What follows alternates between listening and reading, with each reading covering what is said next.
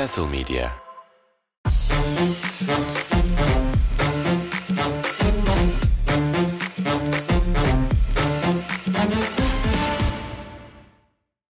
Castle Medya'nın sunduğu Şişkauskas herkese merhabalar. Ben Savaş Birdal. Ersin ile beraber haftanın Euroleague gündemini konuşacağız. Ersin hoş geldin. Hoş bulduk. Herkese selamlar. Umarım herkesin keyfi iyidir. Ve yani enteresan bir ülkede yaşıyoruz Savaş. Her gün bir gündem ve seçim gerçekten hiç şimdiye kadar olmadığı kadar curcunalı ve magazinsel ilerliyor. O yüzden akıl sağlığımızı bir şekilde korumaya çalışıyoruz diyelim. Londra'dan nasıl gözüküyor ülke? Londra'dan çok farklı gözükmüyor abi. Yani ben de burada akıl sağlığımı korumaya çalışıyorum açıkçası. Gündemden çok uzaklaştığımı söyleyemeyeceğim. İnternette yaşayan insanlar olarak sonuçta çok da bir şey fark etmiyor yani. Ben de aynı gündemin içerisinde her gün aynı şeyleri takip ediyorum. Oy kullanmak için kaç dakika yol yapman lazım? Çok değil. Bir 35-40 dakika falan burada konsoloslukta kullanacağız herhalde. Ama e, hafta sonunu yani hafta sonu kullanmamaya özen göstereceğim. Hafta içi yapabilirsek herhalde çok vakit kaybetmeyiz diye umuyorum. Hafta sonu çünkü çok burada sıra olabilir. Öyle tahmin ediyorum. Ki daha önceden kullananlar da öyle söylüyor. Göreceğiz bakalım. İş durumunu ayarlayabilirsem hafta sonu daha sakin bir saatte gidip halletmeyi düşünüyorum. Umuyorum, umuyorum. Aynı zamanda Bulgaristan seçimleri de var yarın. Yani ben bir bizim mahalledeki, bizim mahallede Bulgaristan konsolosluğu var biliyor musun Bursa'da? Ha yok bilmiyordum. Oradan bir sana hafta sonu işler nasıl olur diye şey yaparım, söylerim. Bizim mahalle enteresan mahalle. %90 göçmen. Hatta Atatürk heykeli var. Göçmenler... Çok mantıklı geldi ama sizin mahallede Bulgaristan konsolosluğu olması. Evet abi çok tatlı, çok hoşuma gidiyor. Her gördüğümde çok hoşuma gidiyor. Konsolosluk oraya kurulur abi. Helal olsun Bulgaristan devletine. Buradan buradan bütün Bulgaristan göçmenlerine selamlar diyorum. Sona yaklaşıyoruz. Yani tablo sona yaklaştıkça belirginleşirken bir yandan da karışık bir hal almaya başladı. Ne düşünüyorsun? Kalan son iki hafta için ve önce genel bir bakış oradan da direkt Fener'e geçmeni rica edeceğim. Ama bu hafta Partizan'ın garantilemesi Obradovic'in yani muhteşem çıkışı bence haftanın en hit olayıydı. Sen ne dersin? Obradovic'in son 4 haftada herkesin Partizan'ın fikstürü çok zor dediği bölümde 3 galibiyet çıkarması bence sezonun yani tamamına baktığımız zaman en başa oynayacak sekanslarından bir tanesiydi. Yani Olympiakos'u yendiler, Real Madrid'i yendiler işte. Bayağı etkileyiciydi. Efes'i de yendiler galiba. Evet. Gerçekten gerçekten sağlam bir. Efes'i hatta deplasmanda yendiler doğru. Evet 15 farklı. Evet. Gerçekten etkileyici. Obradovic'le alakalı işte yok modern basketbolla uyum sağlayamıyor artık. Obradovic bitti gide gide evine Partizan'a gitti gibi söylemler duyuyorduk son 1-2 senede ama Obradovic yine CV'yi çıkardı masaya koydu. Doğru. Doğru. Öyle söyleyen, öyle söyleyen bazı densizler oldu. Ama yani grupta ortalığı harlamak keyifli. Onu seviyorum. Bunu yapmaya devam edeceğim. Ve hani bu saatten sonra yeri geldiğinde övmesini de bilmek lazım. Şunu söyleyeceğim. Bu an yani dünkü Partizan'da Nanoli'nin smacı sonrası o yaşanan bir buçuk dakika Fenerbahçe Real Madrid ikinci maçından sonra gördüğüm işte basketbol bu, işte bütünleşme bu, işte taraftar etkisi bu, coşku bu dedireceğim bir andı. Ya benim için bu sezonun en çok akla kazınacak anı olarak tik aldı. Partizan Muhteşem. taraftarı bu sezon bambaşka zaten. Geçtiğimiz Muhteşem. sezonlardan da onları biliyoruz. Geçtiğimiz sezonlardan biliyoruz ama en son Partizan bu kadar iddialı olduğunda Euroleague'de herhalde Veseli'nin Bo McCallum'ın olduğu ve çok sürpriz Final Four yaptıkları yarı finalde Olympiakos'a elenmişlerdi sanıyorum. O sezonda kaç sene geçti onun üstünden? 15 sene geçmiştir. Herhalde 2008, 2009 o civarlardı. Öyle hatırlıyorum. O dönemden beri Partizan'ı bu kadar iddialı hiç görmemiştik Euroleague'de. Zaten bir süre Euroleague'de de yoktu tabii. Nasıl göreceğiz? O da ayrı bir konu. Evet. Ve taraftar gerçekten inanılmaz. Yani bu sezon bazı NBA takımlarından daha fazla taraftar sayısına karşı oynuyorlar gibi bir tweet mi gördüm, bir istatistik mi gördüm? Bir şey gördüm bu hafta. Gerçekten gerçekten muazzam. Yani televizyondan bile etkilenmemek mümkün değil. Ve oyuncular birbirlerini nasıl duyuyorlar, koç sesini nasıl oyunculara duyuruyor molalarda. Hep bunlar kafamda yani kafamdaki sorular bunlar açıkçası. Deplasman takımları için oynaması çok zor bir yer. Ve buradan galibiyetle çıkan Fenerbahçe'ye bağlıyorum. Buradan galibiyetle çıkan bir Fenerbahçe'nin yani gösterdiği diğer performanslar bu takım bu sezon açıklaması en zor takım belki de Euroleague'de. Ben gerçekten kafam karışıyor artık Fenerbahçe'yi izlerken. Yani kafam karışıyor ve Ay bu takımı nasıl yorumlayacağımı da bilmiyorum. Çünkü şimdi ne desek bu takımla alakalı bir hafta sonraki hafta bunun yalan çıkma ihtimali çok da düşük değil. Yani %50'den fazla neredeyse. Fenerbahçe 2021 başındaki bir altcoin gibi. Bir anda bir anda inanılmaz yükselip sonra ümidi verip ümidi verip herkes çevresinde toplayıp dibi görüyor. İnanılmaz ya. Şimdi bir şey ekleyeceğim sonra tekrar sana bırakacağım. Fenerbahçe Baskonya'dan çıkamıyor zaten genel olarak. Yani bu bu bir genel olarak bir kulüp sorunu. Ama ama işler bu kadar geldiğinde en azından ikinci maç bir de Real Madrid maçı üstü Baskonya'dan hedef gördüğün maçtan daha fazlasını beklersin. Sence neden olmadı? Çünkü Fenerbahçe ilk yarıda gayet iyi götürdü oyunu. Ondan sonra Tarık'ın kaçırdığı serbest atışlar ki Hani suçu da buna atmak istemiyorum aslında. E, nedenini tespit etmek bence çok zor. O oyunun içinde görüyoruz. Evet. Hani ilk yarı Fenerbahçe iyi oynadı gerçekten. Yani oyunu kontrol altında tuttu. Baskonya'nın transition şanslarını epey bir limitledi. Savunmada yerleştiğinde zaten yarı sahaya Baskonya'da bakıyorsun Marcus Howard çok kötü bir akşam geçirdi. Darius Thompson fena değildi ama o da aslında yani önceki maçlarına baktığımızda iyi akşamlarında double double'a yakın istatistiklerle oynayabilen bir oyuncu. O da limitli bir akşam geçirdi kendi standartında. Hı hı. E, diğer oyunculara bakıyorsun zaten yaratma kapasitesi limitli bir takım Baskonya açık sahayı bulamadığı zaman. Özellikle de Marcus Howard yanmıyorsa. Marcus Howard da kötü olduğunda birçok hücumda duvara tosladı döndü aslında Baskonya. Onları oyunda tutan hücum reboundları vesaire işte o ikinci şans sayıları veya top kayıplarından çıkardıkları şeyler oldu. Ama ikinci yarıda Fenerbahçe kontrolü bir kaybetti. Üçüncü yarının ortasında.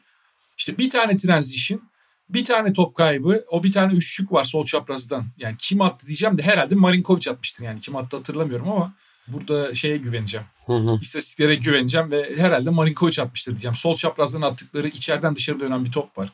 Ee, Costello da olabilir belki. Orada maç dengeye geldi. Baskonya momentumu aldı. Bir daha da bırakmadı momentum zaten ve Fenerbahçe hücumda yani hücumda Fenerbahçe'de oyunu kontrol edecek bir ya Kalates evet bu adam dedik sezon başı. Ama Fenerbahçe'de frene basıp kontrol bende. Bu hücumda ben size doğru şeyi yaptıracağım arkadaş. Yani takımda her ne kadar böyle istikrarsız, hani yarı sahada güvenilmez oyuncu olursa olsun bir tane adamın çıkıp demesi lazım. Abi bu hücumda bütün kontrol bende. Ben siz ne yapıyorsunuz yapın. Ben bu hücumda size doğru şutu attıracağım. Hani kaçabilir de. Doğru şutu attıracağım ama ben size. Diyecek bir adam yok Fenerbahçe'de. Bu çok büyük bir sıkıntı. Yani Guduric bunu çok iyi yapıyordu birkaç haftadır. Real Madrid maçı öncesindeki periyotta. Ama Guduric de zaman zaman o raydan çıkabiliyor. Yani Guduric de çünkü yani kafa %100 ona odaklı değil Guduric'te de. Guduric hala yani çok guard oynadı bu sene ama sonuçta günün sonunda Guduric bir iki numara ve adamın temel içgüdüsü o değil yani. Adamın temel içgüdüsü skor yapmak, arkadaşlarına yaratmak değil veya en doğru şutu atmak değil. Şimdi en doğru şutu atmak öncelikle oynamayan hiçbir oyuncun olmayabilir sahada. Ama bu sefer de oyuncular o kadar iyi konumluyor olman lazım ki yani senin sistemin sürekli doğru şut yaratıyor olması lazım.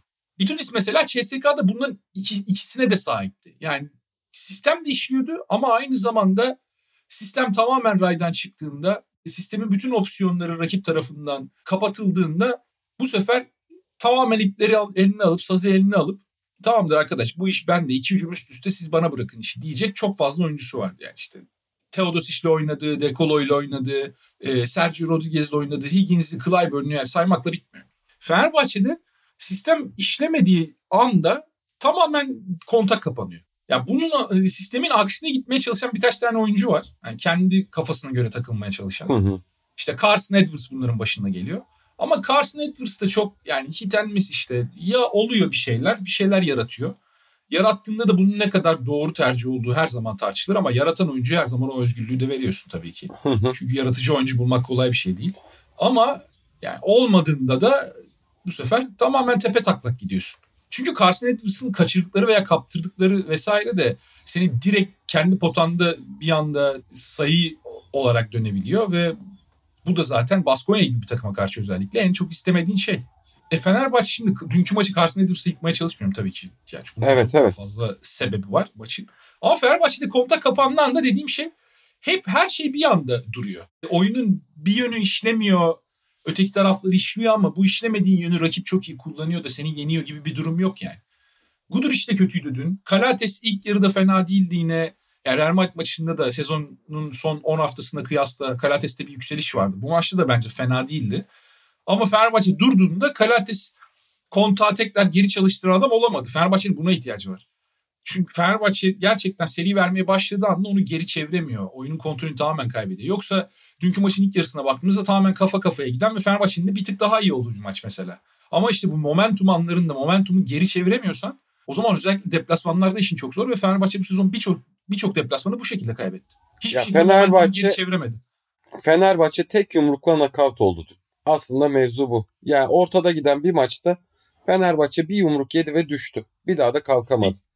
İşin ve bu aslında bence bence tek yumrukla nakavt olmaktan ziyade tek yumruğu yedi Fenerbahçe.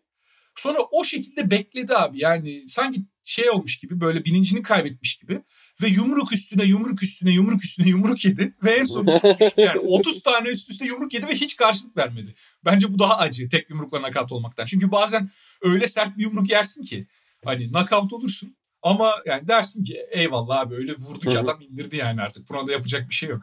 Ama Baskonya öyle vurmadı yani. Baskonya çok fazla mesela özellikle maçın 5-6 sayı bandında gittiği dönemde Baskonya gitti boş döndü. Gitti boş döndü. İşte Fenerbahçe de gitti boş döndü. Saçma sapan hatalar yapıldı. Top kayıpları yapıldı. Yani ama Fenerbahçe hiçbir şekilde oyunun gidişatının kendine çevirecek bir fırsatı değerlendiremedi orada. Özellikle 3. çeyreğin ilk yarısı çok acı. Çünkü Fenerbahçe'nin eline çok fazla şans geçti. Fenerbahçe maçı bitirebilirdi orada. Yani 8-9 sayıydı bir ara fark. 49-40 evet. mı neydi yanlış hatırlamıyorsam. Oralarda Fenerbahçe'nin eline o kadar çok şans geçti ve o kadar çok boş döndü ki Fenerbahçe. Oralarda atılacak bir üçlük mesela için kaçırdığı iki tane serbest atış var bir pozisyonda. Evet. İşte kaçan şutlar var, kaybedilen toplar var. Çok basit kayıplar. Bu, buralarda atılacak iki basket orada tamamen artık hakeme odaklanmış seyirciyi de maçtan çıkaracaktı ve tamamen gidişatı Fenerbahçe'nin lehine çevirecekti ve belki de maç oradan dönmeyecekti. Ya bu maçın içindeki dönüş artı 7-8'lerden maçın artı 25 neredeyse Baskonya'ya gelmesi iki tane birbirine sıralamada çok yakın olan takım arasında baktığımızda bence Fenerbahçe adına çok kötü bir gösterge. Ya bu playoff'ta neler olacağına dair eğer kalabilirse onu da konuşacağız. Çok korkutuyor beni. Yani sen kafa kafaya giden takımlara bir de sağ avantajı da olmayacak şimdi. Sağ avantajı olmayan bir senaryoda deplasmanda bu kadar kolay kırılabiliyorsan zaten ilk iki maçtan galibiyet çıkarma ihtimali çok düşük playoff'a girersen de. O yüzden playoff'a girse de Fenerbahçe çok bir şey değişmeyecek gibi geliyor bana. Evet evet yani Fenerbahçe beşinciliği işte kaybetti. Bakıyorum kazansa Monaco temposu Fenerbahçe'yi alaşağı edebilir ki Fenerbahçe'de şimdi dün 3 eksik var ve Hani Wilbeck'in bence Fenerbahçe planının kısa oyuncu olarak en büyük parçası. Çünkü güvenilir yaratıcı, tempo ayarlayıcı ve momentumla birlikte de skorunu, kendi skorunu anında üst seviyelere çekebilecek Fenerbahçe'nin birinci oyuncusu. Edwards güvenilir değil. Kalates kendi skorunu yukarıya çekemiyor. Gudur işte bu sezon bir iki kere gördük ama momentumla çok fazla etkilenmiyor. Fenerbahçe bu eksikliği arıyor. Pierre sırtı dönük oyunlar kıymetliydi ve bunu uygulamaya başlamıştı. Yoktu. Booker da yoktu. Fenerbahçe yani momentum gittiğinde işte hani bir iki tane hücum ribandı ve sayı bulma. Ya bunlar aslında momentum öldüren şeyler. Booker buralarda faydalı. Ya da işte bazen uzunun Booker'a çıkmadığı yerlerde o şutu kullanması Fenerbahçe için artı yazıyor. Yüzdesi bence çok fena değil. E bundan da mahrumsun. E bir anda hani eksiklerle yine bir şekilde bu maçı bağlayabiliriz ama tam kadro halinde de Fenerbahçe özellikle deplasman oyununda pek ümit vermiyor ligin geri kalanı için. Yani ben bir şekilde Fenerbahçe'nin kendi playoff atacağını düşünüyorum ama bu 5. sıra olsaydı ve Monaco karşısına çıksaydı da Fenerbahçe için serinin favorisi demezdim. Fenerbahçe bence de bir şekilde kendi playoff atacak ama ben bunun Fenerbahçe yüzünden olacağını zannetmiyorum. Yani Fenerbahçe muhtemelen şu an Twitter'da Lost GPS isimli bir arkadaş var. O bayağı bununla alakalı çalışmalar yapıyor işte. Simülasyonları yapmış mesela. 5000 ihtimal üzerinden sanıyorum. Fenerbahçe'nin şu an şansı %80 görün. Yani 5000 senaryonun %80'inde Fenerbahçe playoff'a girmiş. Simülasyon, bunu simüle ettiğinde son iki haftayı. Yani bence Fenerbahçe şu an rakiplerinden bir tanesi bir maçı kaybedecek ki e, hani bu da olası bir şey. Sonuçta 3-4 farklı takımla oynuyor. Bayağı farklı bir senaryo var. Rakiplerinden biri bence bir maçı kaybedecek ve Fenerbahçe'yi playoff'a sokacak gibi geliyor bana. Bu oyunda Fenerbahçe'nin şu an Efes'i yenmesi de çok zor. Kızıl Yıldız'ı playoff iddiası olmayan bir Kızıl Yıldız belki yenebilir.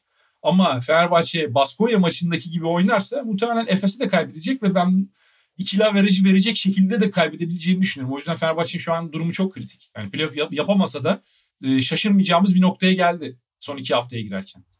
Evet evet. Wilbeck'inden bahsediyordum. Wilbeck'ini kesinlikle arıyor takım. Ve Wilbeck'in aramasının en önemli sebebi bence savunmada Wilbeck'in verdiği katkı.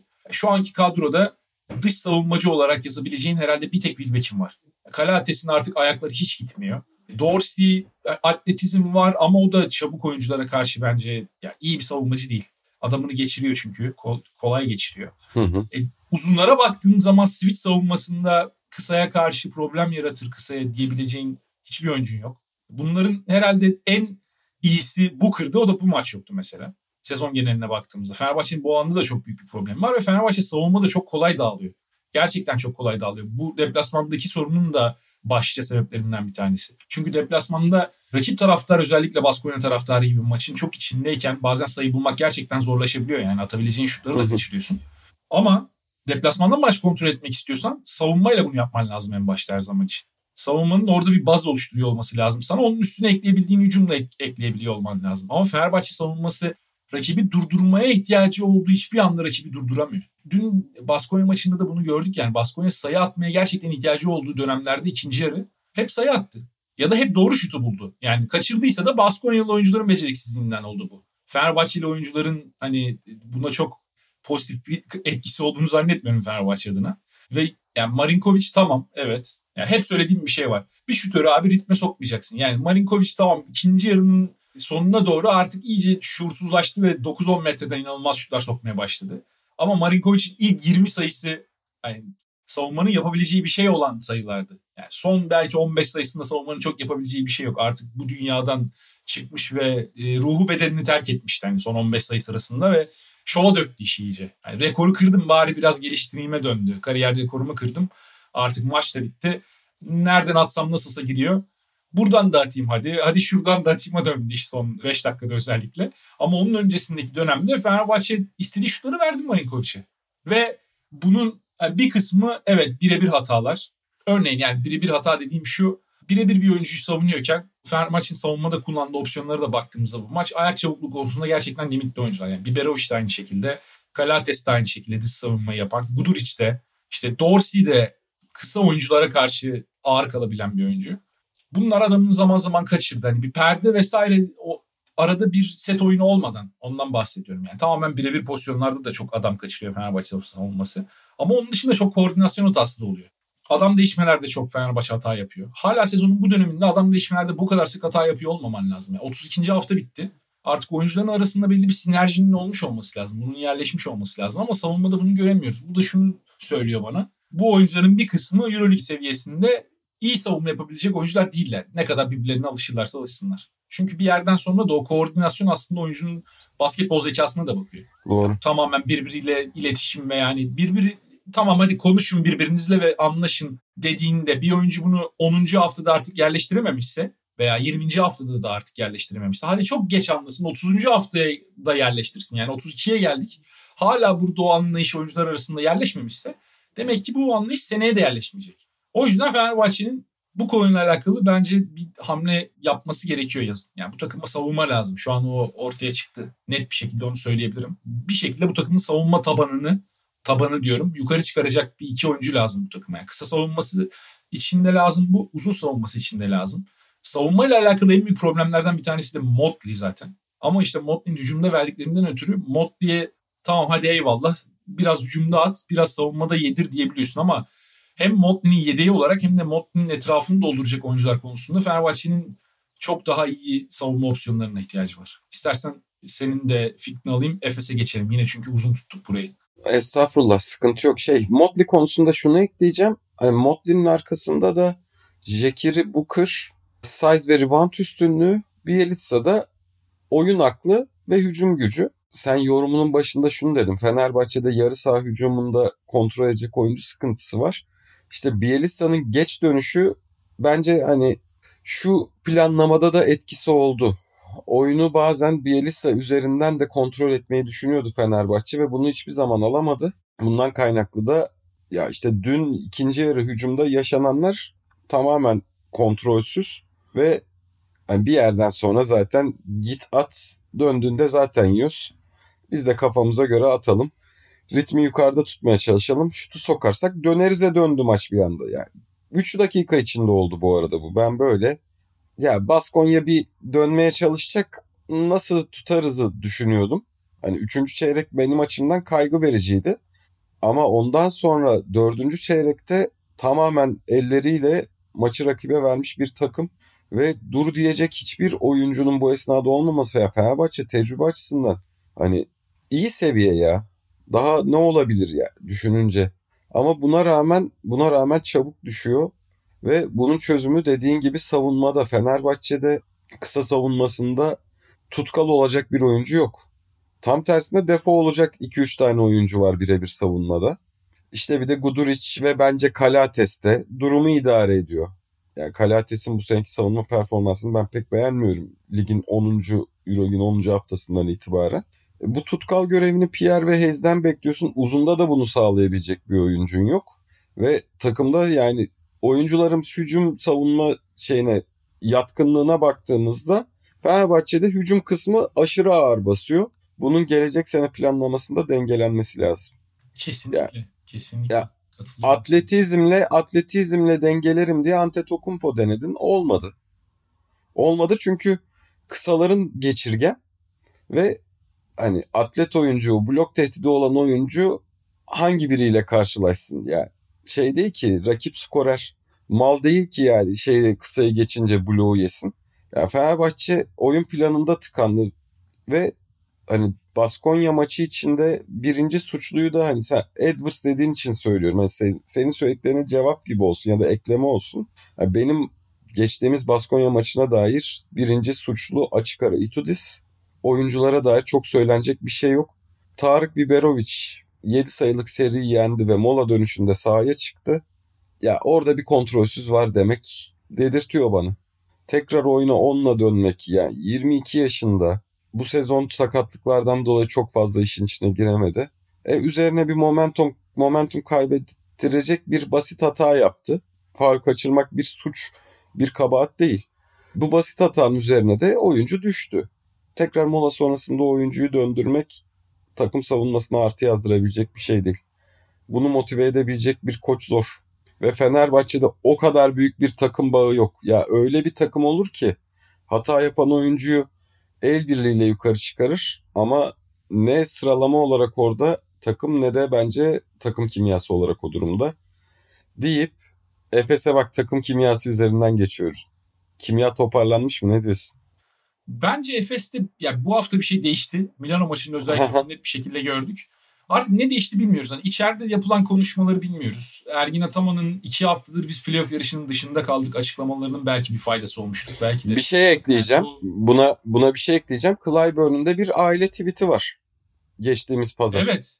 Evet, evet. Onu da onu da gördük. Yani tam olarak neden konuştuğunu da bilmiyoruz. Oyuncular tabii böyle kriptik tweetler atmalı, atmayı seviyorlar yani. Düşündüğümüz şeyle alakalı da olmayabilir tweet. Ama abi şu anda atarsan düşündüğüm şeyle alakalıdır derim ilk anda ya. Düşünsene yani şimdi tabii mesela. orası da öyle. Orası Düşünsene.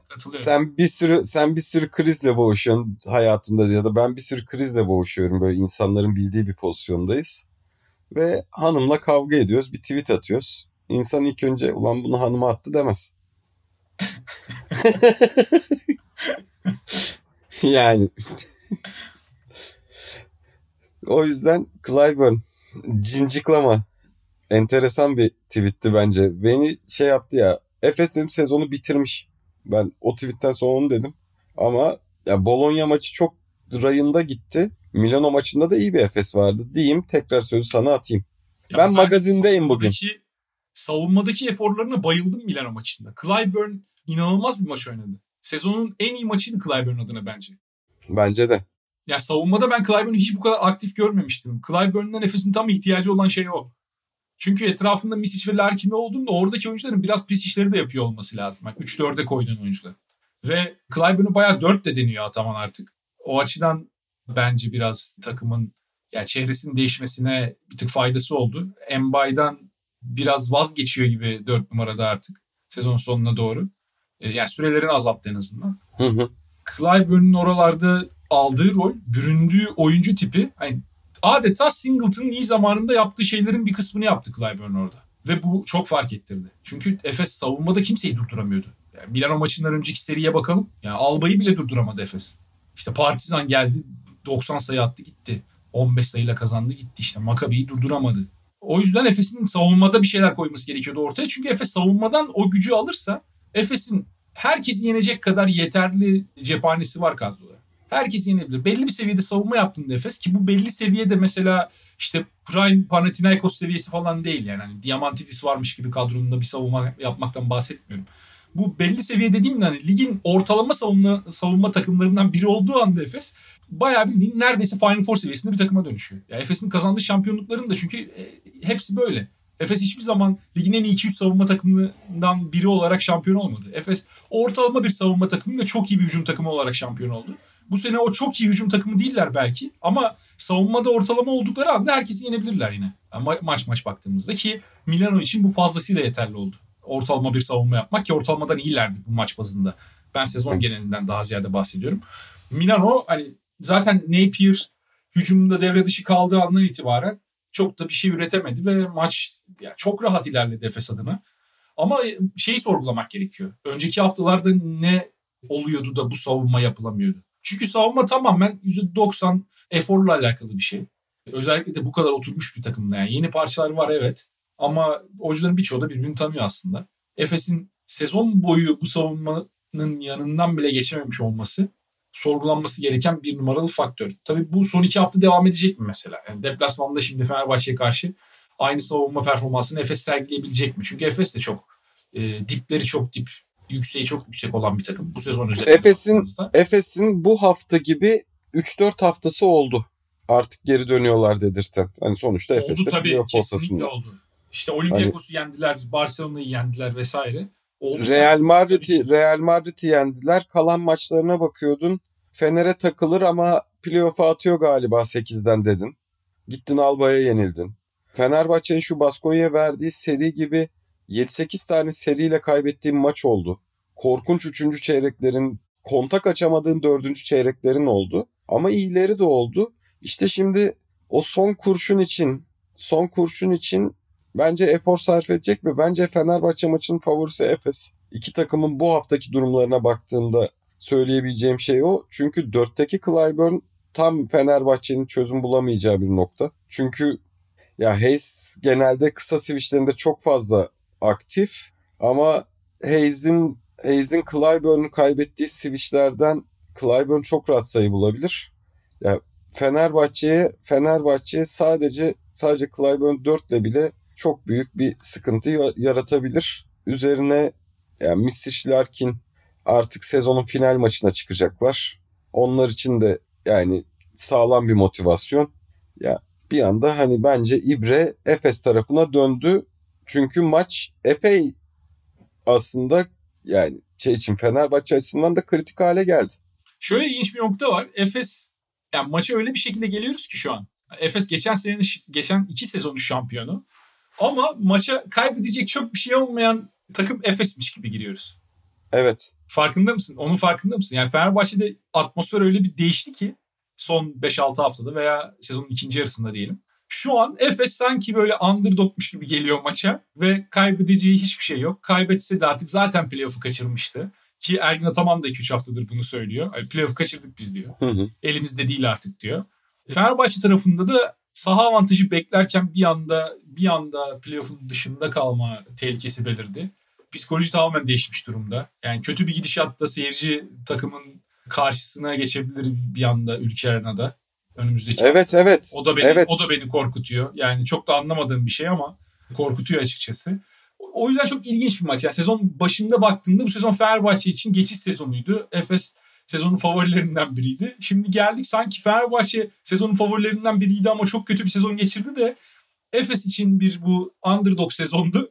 Yapabildiklerini yaptılar. Son haftada playoff kovalayacaklar gibi bir duruma geldik. Yani buraya nasıl geldik gerçekten ilginç oldu. Yani sert bir maç bekliyorum ben artık. Sert bir maç Ben tam tersi sert bir maç beklemiyorum. Öyle mi diyorsun? İki takım da bence sertleşemiyorlar abi. Sertleşme problemi. o zaman o zaman temaslı bir maç bekliyorum diyeyim. Evet, Temas ben, sertliği var diyeyim o zaman. Ben bol faullü 80'lerde bitecek bir maç bekliyorum. Yani sert, sert olmaya çalışıp da olamadığı bir maç bekliyorum iki takımın da. Fenerbahçe'nin sence Efes'e artı basan yönüne uzun performans mı? Motley yani en büyük umudu ne olacak bu maçta? Evet. Evet yani Zizic Zizic ve Plyce yani Motley savunması için en istemeyeceğin türde oyuncular. Çünkü Motley çok ayaklar, çok hareketli. Ee, yani o kısa adımla çok küçük adımları atarken falan bile hani fizik olarak daha yavaş oyuncuyu alt edebilecek şeyde durumda. Ama işte bir yandan o iki oyuncu Motley'e çabuk faulde aldırabilir. E, Fenerbahçe'nin tabii kısa hücumcular konusunda da belki bu maçta çıkaracağı bir şeyler olabilir. Kuduric ile Dorsey için iyi bir maç. Efes'in de kısa savunmacıları evet. çünkü çok kötü. Ama aynısını Efes için de söylüyoruz. Yani Fenerbahçe'nin de kısa savunmacıları çok kötü ve Larkin Misic günlerinde olduklarında rahatlıkla yani Marinkovic'in 30 attığı takıma Larkin ve Misic de yani rahatlıkla oralara çıkabilirler eğer günlerindelerse. Clyburn için de aynısı geçerli. Eğer Pierre oynarsa bilmiyorum durumu ne ama bu hafta bakılacaktı. Pierre artı Hayes oynarsa Fenerbahçe Clyburn'u bir tık nötrleme şansına sahip olabilir. Ama Pierre'in olmadığı senaryoda tek başına Hayes ve sürekli switch yapan bir takım senin dediğin gibi Clyburn sürekli kısaları karşısında aldığında bu sefer Clyburn de büyük problem. Hem de üstüne Misic ve Larkin de çok büyük problem. Yani hangi birine gideceksin, hangi birini durduracaksın gibi bir şey oluyor. Bu sebepten ötürü de ben iki takımın da birbirini durduramayacağını ve yüksek skorlu bir maç geçeceğini düşünüyorum. İşte e, Efes daha ritimde geliyor. Fenerbahçe için şimdi yarın oynanacak Galatasaray maçı ya pazartesi miydi? İşte önümüzdeki Galatasaray maçı o ritmi geri alabilme açısından bir fırsat. Yani güzel bir sonuçla gelecek Galatasaray galibiyeti Fenerbahçe'de biraz kafayı nötrler. Ama sıkıntılı bir maç, yüzdesiz bir maç geçerse ritim avantajı Efes'te. Maç pazartesi bu arada. Şey ritim avantajı Efes'te ve bu avantaj epey fayda getirir. Kesinlikle öyle. Yani şu an Fenerbahçe'nin şey gibi bir lüksü de yok bence. İşte ligde bir iki oyuncuyu dinlendiğim gibi bir lüksü de yok. Ya, maçta pazartesi zaten. Üç gün var arada bence yeterli dinlenme süresi var Efes maçı öncesi. Fenerbahçe'nin bence mutlaka iyi bir galibiyet alması lazım derbide pazartesi günü. Yoksa yani o moraller bir kere bozulduğunda o momentum geri çevirmek kolay iş değil. Fenerbahçe'nin kesinlikle Galatasaray maçına da tüm gücüyle abanması lazım yani oradan iyi bir sonuç çıkarabilmek için. Evet, evet. Şu anda şu anda kazandıran şey, Efes'e artı yazan şey en azından ritme girmiş olması ve daha rahat bir maç çıkaracak olması. Yani daha rahat bir maç çıkaracak olmak da şu Fenerbahçe'ye karşı Efes'e avantaj yazar. Yoksa yoksa hani sene başındaki takıma zaten sene başındaki takım zaten Efes'e üstünlük sağladı Fenerbahçe'de. Ama hani onun uzağında olsa da gitgelleriyle daha artısı olan savunmada eforla iş yapabilen bir Fenerbahçe vardı. Onu da kaybetti. E, üzerine skor savaşına gireceğinde girdiğinde en güveneceğin oyuncun Wilbeck'inin de yok. Efes Efes bu sebeplerle bir tık önde. Ve ya barış içinde barış içinde de geçer bu maç bu arada. Mola alsana tezahüratı artık bu oturdu. Yani bunun dışında ülke arenada artık ekstra ekstra ekstra bir olay çıkmıyor. Yani bunu da bunun da ötesine geçeceğini zannetmiyorum. Maçın gidişatına göre bir tepki olursa Fenerbahçe tarafına da döner. Çünkü bir İstersen sabır biraz, bitme durumu var. Evet, biraz da playoff ihtimallerinden konuşalım. Evet, evet. Genel olarak, evet. genel olarak şimdi yine ihtimaller tablosu var önümde açtım. Özellikle Hı-hı. burada bence ikili averaj çok kritik olacak. Şimdi e, Partizan en son playoff'u garantilemiş oldu. Son galibiyetle Real Madrid karşısında. 18 galibiyette Fenerbahçe, 17'de Baskonya, 17'de Zalgiris ve 16'da Efes. Playoff şansı olan şu an 4 takım var ve 2 tane playoff pozisyonu var. Şu an ortada bu 4 takımı bekleyen. Şimdi burada fikstürlere bakıyorum. Fenerbahçe Efes'le oynuyor. Ardından deplasmanda Kızılyıldız. Playoff iddiası olmayan bir Kızılyıldız. Baskonya'nın fikstürüne bakıyorum. Baskonya e, öncesinde içeride Asfel'le oynuyor. Sonrasında deplasmanda Olympiakos'a gidiyor. Asfel çok kolay bir maç. Olympiakos'ta yani tartışılır. Eğer Olympiakos son hafta öncesi liderliği garantilerse o maçta çok zor bir maç olmayabilir Baskonya adına. Sonrasında Zalgiris'in fikstürüne bakıyorum. İçeride Makabi. Bence bu en zor maç. Çünkü Makabi çok iyi bir seride ve beşincilik için oynuyorlar şu an. Ben altıncı olmak istediklerini hiç zannetmiyorum. Çünkü Monaco ile eşleşirlerse be- beşinci olup altıncı oldukları senaryoya kıyasla çok daha fazla şansları olacak Final Four için. Çünkü Barcelona'dan kurtulmuş oluyorlar. 3-6 eşleşmesi orada Barcelona Makabi ben Makabi'nin şansının çok yüksek olduğunu düşünmüyorum öyle bir senaryoda. Zalgiris önce dediğim gibi Makabi ile oynuyor. Çok zor bir maç. Sonrasında da Zalgiris son hafta Bayern'e gidiyor. Zalgiris aslında kolay diyebileceğimiz bir son hafta maçı var ama Bayern iddialı olup olmamasından bağımsız böyle maçlarda sorun çıkarabilir kendi sahasında. Çünkü belli olmaz o işler. Son ya Bayern'in Efes şey diyeceğim. Bayern'in canı ya dur şu ev sahibini bir playoff'tan da atayım da bir yine beni ulan Bayern böyle takım ya diye andıracak bir mevzu çıksın deyip bela çıkaracak bir takım. Mesela Olympiakos liderliği garantiledi an. Belki de bir daha Olympiakos forması giymeyecek iki tane Yunan oyuncu sahada görebiliriz. Ama Bayern evet. Zalgiris maçı Bayern Zalgiris maçı enteresan. Bunu da eklemek istedim senin söylediklerini. Evet. Burada fiksür en zor olan Efes. Fenerbahçe deplasmanı sonrasında da Monaco. Yani Monaco da tabii son hafta iddiasız olabilir. Artık dördüncülükleri garanti gibi bir şey onların da. E, o yüzden Monaco'nun da son hafta maçı nasıl çıkacağını çok bilmiyoruz. Ama yani çok karmaç olman bir durum var ve e, fikstürlere de baktığımızda dört takımı ayıran iki galibiyet var totalde. Fenerbahçe Efes'in iki galibiyet önünde ve Baskonya Zalgiris şu an 17'şer galibiyetteler. Yani burada muhtemelen en azından bir ikili averaj göreceğimiz kesin herhalde. Yani ikili averajdan aşağısı olmayacak. Üçlü dörtlü olma ihtimali de var. Ki dörtlü olduğu bir durumda Fenerbahçe'nin işi bayağı zor. Özellikle de Efes'e ikili averajı verirse sanıyorum. Evet 10 farklı Efes'e kaybettiği o, anda. Evet o da ihtimallerden bir tanesi. Yani 9'du ilk maç. 10 olduğu anda senin dediğin gibi orada karmaç orman bir durum var. Ve Fenerbahçe Baskonya ve Zalgiris'in ikisine karşı da kötü mağlubiyetler aldı. Zaten Baskonya'ya karşı 2'de 0. E, Zalgiris'e karşı bir galibiyet aldı. Son maçı kazandı değil mi? Yanlış bir şey söylemiyorum. Evet evet. Evet. Ülker da kazandı. Aynen geçen haftaydı zaten. Evet. Zalgiris yendi ama üçlü durumunda en dipte oluyor. Baskonya Zalgiris'e karşı. Evet. Fenerbahçe'nin bunu bir şekilde atlatıyor olması lazım. Yani Zalgiris'e karşı da ikiliyi verdi bu arada. Yani bunların bir galibiyet üstünde kalması şart gibi duruyor Fenerbahçe'nin. Yani göreceğiz çok karman çorman bir son durum var. Ben yani Fenerbahçe playoff'u bir şekilde yapacak diyorum. Fenerbahçe ve Baskonya diye bir tahmin yapayım ben ya. Yani ben şu anki sıralamanın değişmeyeceğini söylüyorum. Ben de Fenerbahçe Baskonya diyorum. Bence de bu sıralamayla bitecek. Ama ama Fenerbahçe iddiasını yani şey çıkamama durumunu da son haftaya taşıyacak gibime geliyor. Ben, ben Zalgiris Makabi'ye F- kaybedecek ve geride kalacak diyorum. Güzel, güzel bir düşün, güzel bir teori. Güzel evet. bir teori. Fenerbahçe Efes maçı için de Efes bence kazanabilir ama 9'u aşmayacak ve ikili Fenerbahçe'de kalacak hala diyorum. Biraz bu sebeplerden ötürü Fenerbahçe'nin playoff potasında kalacağını düşünüyorum. Yani Efes'i kesin yeneceklerini düşündüğümden değil yoksa. Anladım anladım. Yani izlemesi izlemesi keyifli bir hafta bizi bekliyor.